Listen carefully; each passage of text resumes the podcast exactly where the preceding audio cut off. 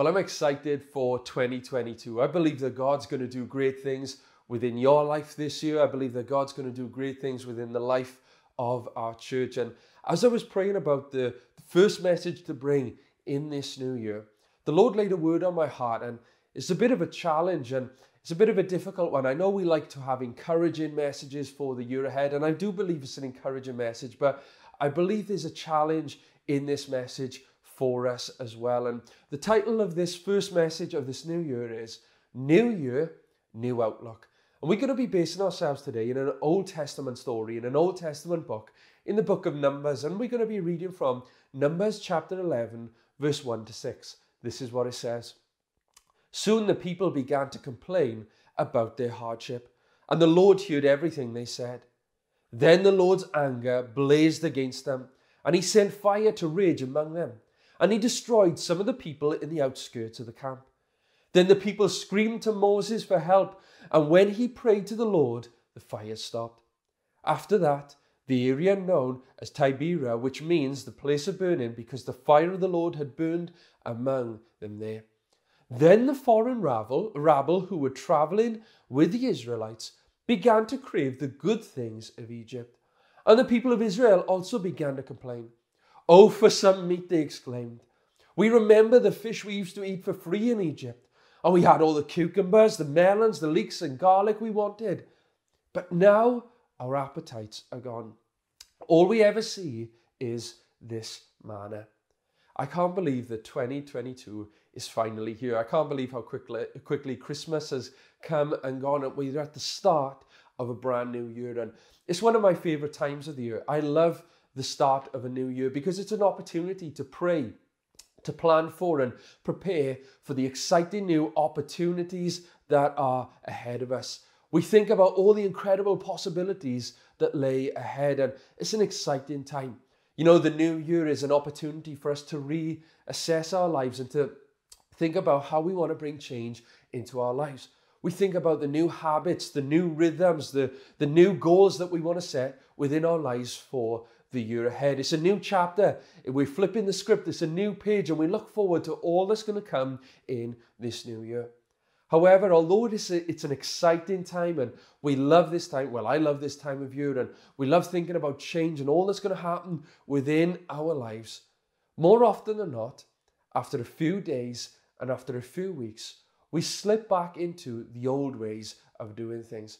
We like the idea of change as human beings. We like to the idea of it. But actually, when it comes to implementing change within our lives, it, it gets uncomfortable. You know, although we like change, we are, if we're being honest, creatures of habit. We creatures of comfort. We like to do the same old, same old. We like to do what we've always done. We like to have everything set out as we always have it set out. And all you have to do is just listen to people talk about this pandemic you know, this pandemic brought so much change to our world. And, you know, it brought about a lot of bad change to our world, yes, but it also brought about some good change to us as well. And, you know, we think about, uh, as we think about all these fresh restrictions that we're now facing, you know, more often than not, what I hear people saying is, I'm just fed up now. I want to go back to the way things were. I, I just want to go back to normal before this pandemic with all these restrictions and all these changes. I want the good old days back. Maybe you've said words like that in recent days. You know, I've said that as well.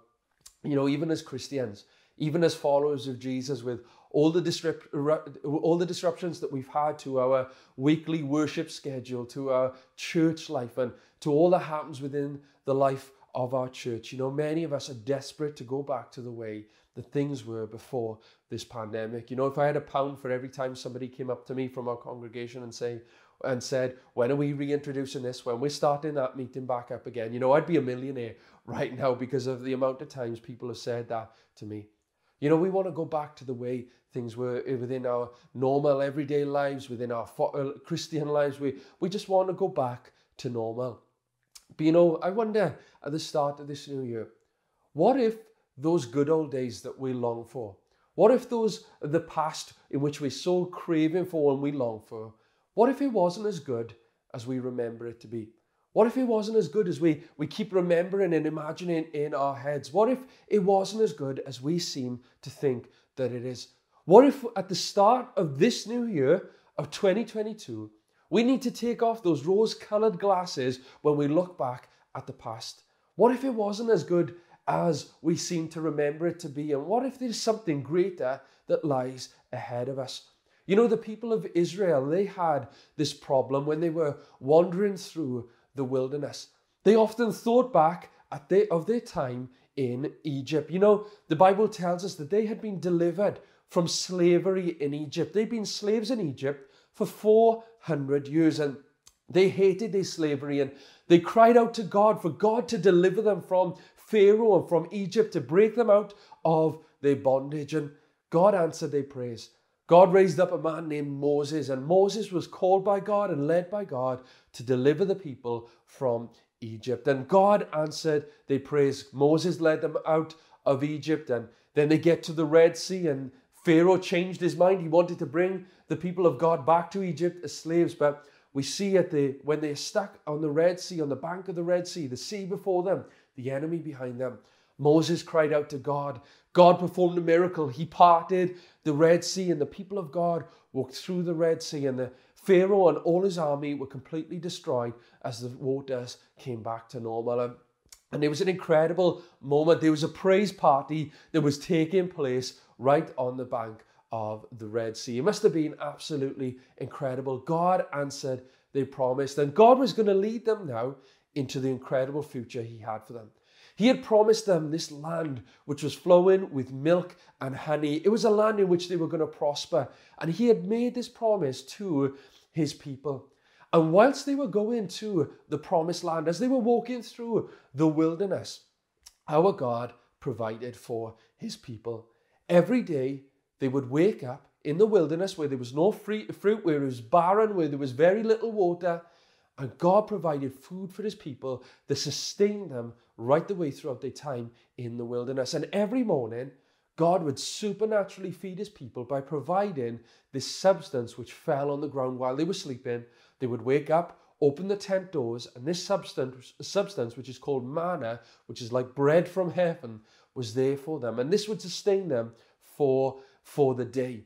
And every day God would do this. And manna it literally means what is it? It was like a bread, so bread of heaven. And six days a week, God would provide manna for his people. And on the seventh day, they were to store up some more for that Sabbath day. And God was gracious. God provided for his people. They had this substance daily for breakfast, for lunch, and for dinner.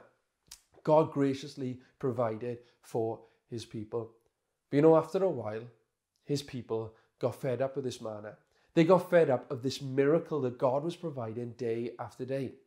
They got used to it. They normalized the supernatural. And, you know, I believe that's a dangerous thing that we can do within our lives where we normalize God and, and, and the things of God and they become normal to us and we take them for granted. That's a dangerous place in which we can be within our lives. And we see this happening here. They got fed up of this manna from heaven. And, and listen to what, what they said following this in verse 4 to 6 once again from Numbers chapter 11. Then the foreign rabble who were traveling with the Israelites began to crave the good things from Egypt. And the people of Israel also began to complain. Oh, for some meat, they exclaimed. We remember the fish we used to eat for free in Egypt. We had all the cucumbers, melons, leeks, onions, and garlics we wanted. But now our appetites are gone. All we ever see is this manna. You know, the Bible tells us here that there was a group of people who had left Egypt with the Israelites. They'd come from Egypt with the people of God. They weren't Israelites, they weren't part of the people of God, but they came along with them as they escaped from Egypt.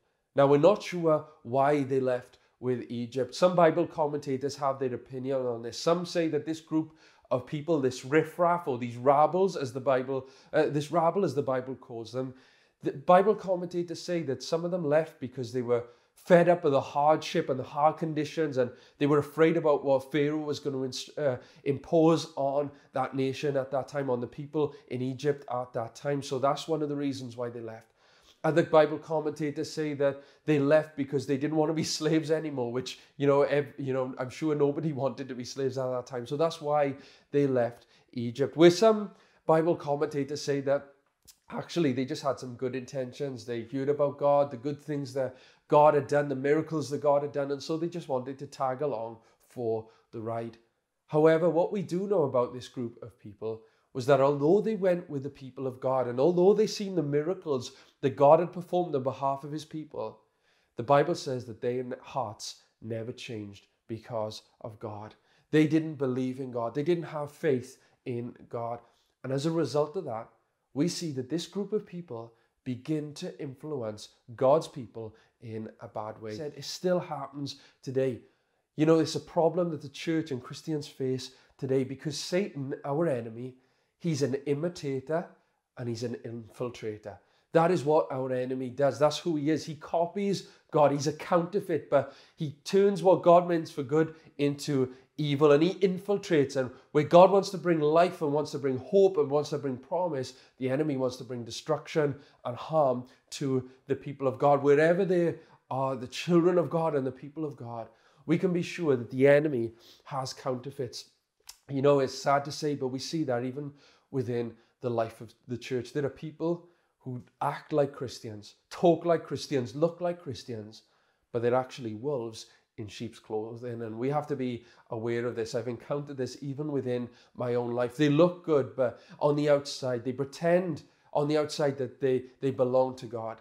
But in their heart, they don't believe in God, they don't belong to God, and they don't long for the things of God. And eventually, after time, their true allegiance is revealed, and we, that will happen within their lives. And you know, even the Apostle Paul, he warned about this. He warned the Christians about this in the New Testament when he wrote these different letters to the different churches. He warned them about false teachers entering into the church. That, you know, as people of God, we should test everything by scripture. I want to encourage you to do that with every word that I preach that comes from my mouth. Test it against scripture. Make sure that that is in line with God's word because that is our standard. But, you know, the Bible says that False teachers can infiltrate the church and lead Christians astray. There are false believers who infiltrate the church and can lead Christians astray. There's a false gospel that's being preached as well, which we need to be careful of. And, you know, more often than not, it's sad to say, but Satan does his best work not from people outside of the church, but it's actually allowing people to come inside of the church who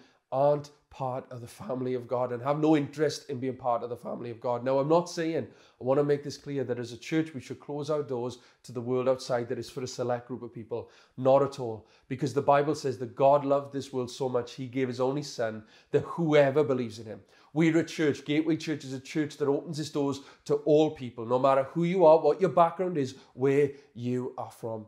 But you know, we have to be careful that we will not compromise as a people against what God has written in His Word. We will not compromise our faith for, for anybody or for any other beliefs. We believe in the Word of God. We stand for the Word of God. And we want to, as a church to protect those who want to know God. And if you have no intention of knowing God or following God, then, you know, as we see here, that it can bring damage to churches. And that's what happens here to the people of Israel. This rabble, they cause trouble.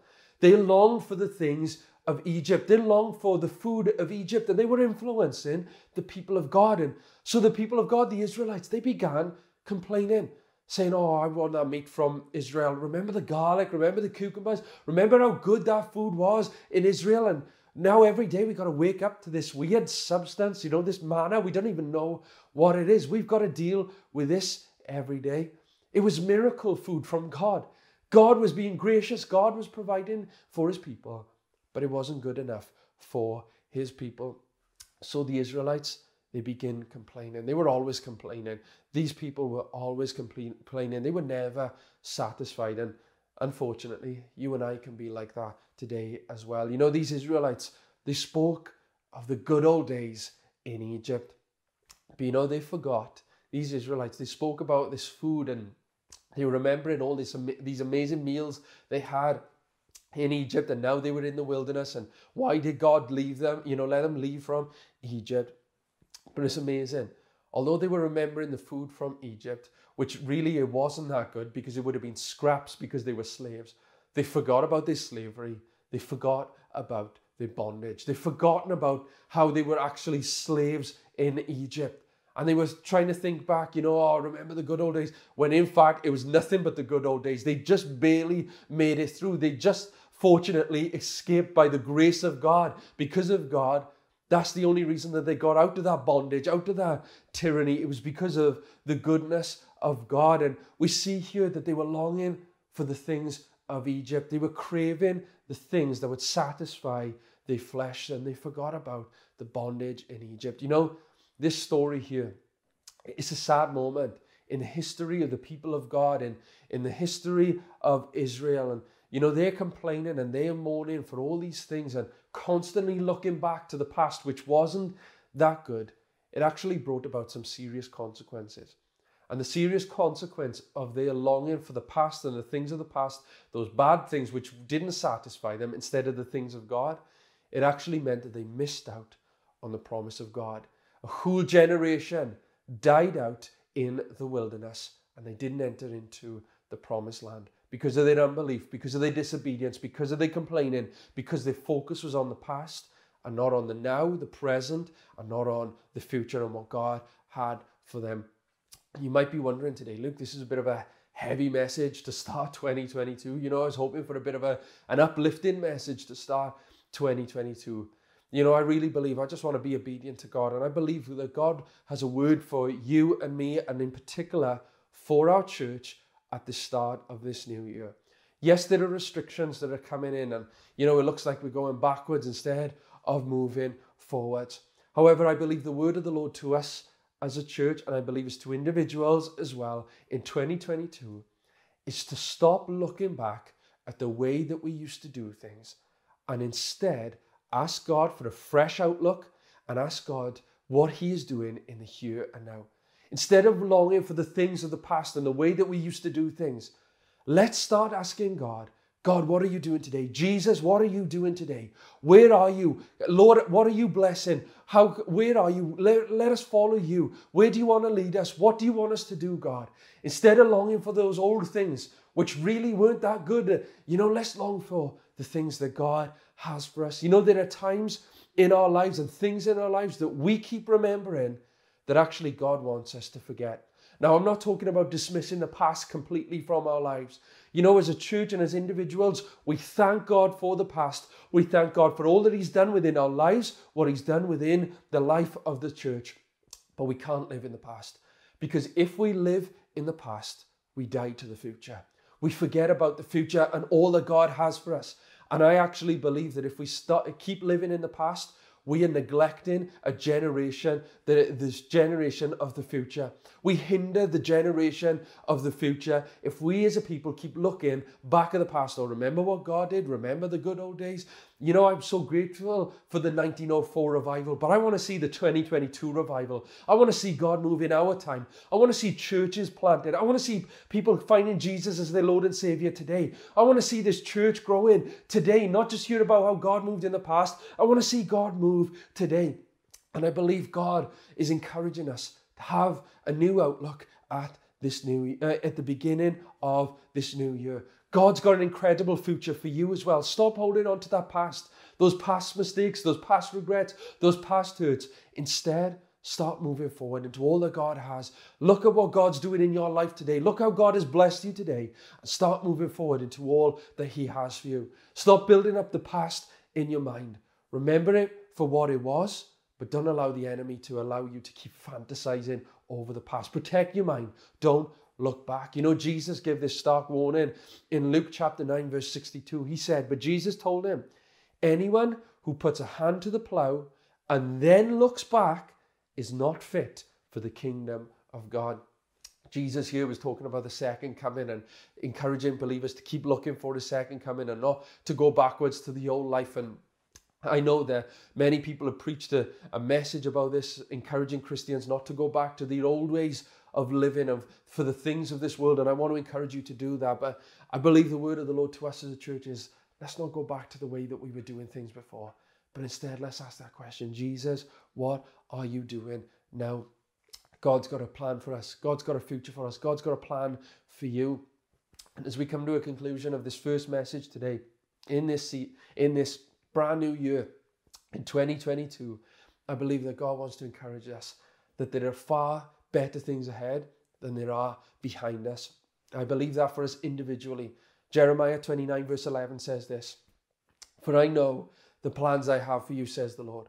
They're plans for good and not for disaster, to give you a future and a hope.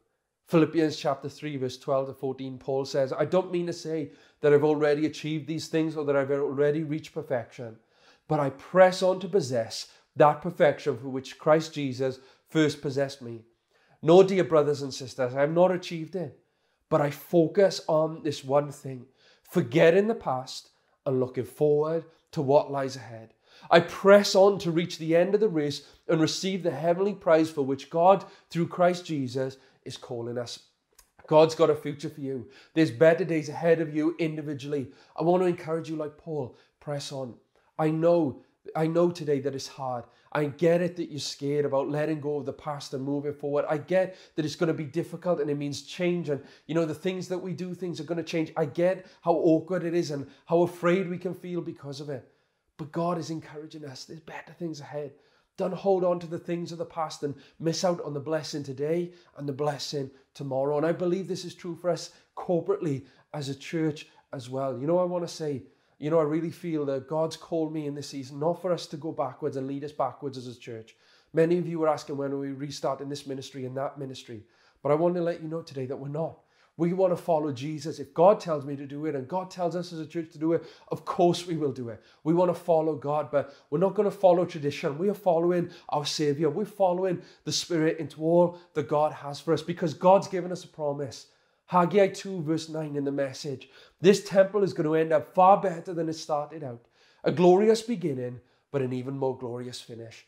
A place in which I will hand out wholeness and holiness, decree of God of the angel armies the start of this new year. I'm praying for myself individually and for us as a church for fresh vision, for fresh passion, for fresh courage, for new ministries, for a new move of God, for God to do a new thing within our lives, within this church, for God to bring in new people and raise up new people. I'm praying for God to do a new thing because God is able to do that even in the middle of a pandemic. I believe that God is going to grow, bring about growth, bring about expansion. I believe that God is going to do it. We're going to see spiritual growth, we're going to see numerical growth, we're going to see lives change, the kingdom of God advancing, the church of Jesus built up. We're going to see God move within this house.